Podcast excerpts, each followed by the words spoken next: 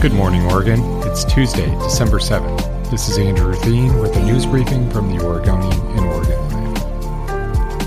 Live. Before we start, a quick thank you to our sponsor, PacificSource Health Plans, for supporting the show. Portland police shot and killed a suspected armed man who had repeatedly carjacked people at gunpoint drove the wrong way on Interstate 5, and shot and injured a woman. The crime spree shut down I 5 in both directions for much of the day Monday. Police were first alerted to a situation at around 9:30 a.m. following a home invasion robbery near Northeast Grant Place and 32nd Avenue. Shortly after, police got reports of gunshots fired about 2 miles away from the Hyatt Regency Hotel in the Lloyd district. Soon, officers were told the suspect in the robbery had ditched the first stolen car and forced passengers out of a second car at gunpoint. Police tracked the suspect on I 5 northbound, where he headed south on the northbound lanes of I 5 before crashing on the freeway. It appeared the driver attempted to steal another car at gunpoint and was shot and killed by police, but not until he'd apparently shot and wounded a woman. The woman suffered non life threatening injuries. The dramatic incident marked the fourth fatal shooting by police this year.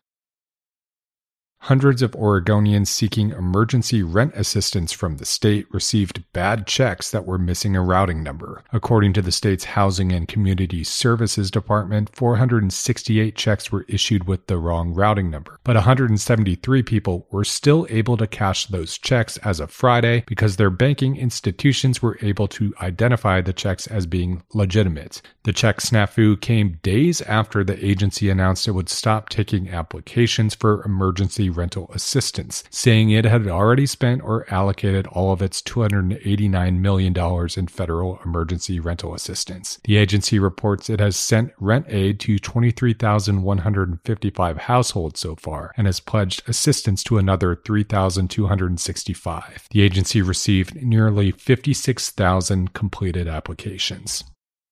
Governor Kate Brown was honored this weekend by a national organization dedicated to electing LGBTQ candidates to public office, but the outgoing Democratic leader is facing some criticism from political rivals for posing maskless in multiple photos. Several pictures of Brown circulating on social media showed her maskless at a gala. Washington, D.C. lifted its indoor mask mandate in November. Oregon is one of just six states in the country that still has an indoor mask mandate. Quote, the same rules that that apply in Washington, D.C. should apply here in Oregon, said one of several tweets from Senate Republicans who have consistently criticized the governor's masking policies. Oregon Senate Minority Leader Tim Knopp, a Bend Republican, said, quote, apparently COVID-19 only exists in Oregon schools and offices and not in ballrooms in Washington, D.C. at swanky fundraisers. The event required proof of vaccination at the door, Brown's political advisor Chris Perry noted in an email. Perry said that Brown remained masked throughout the event except when giving her acceptance speech, eating, or taking pictures with attendees.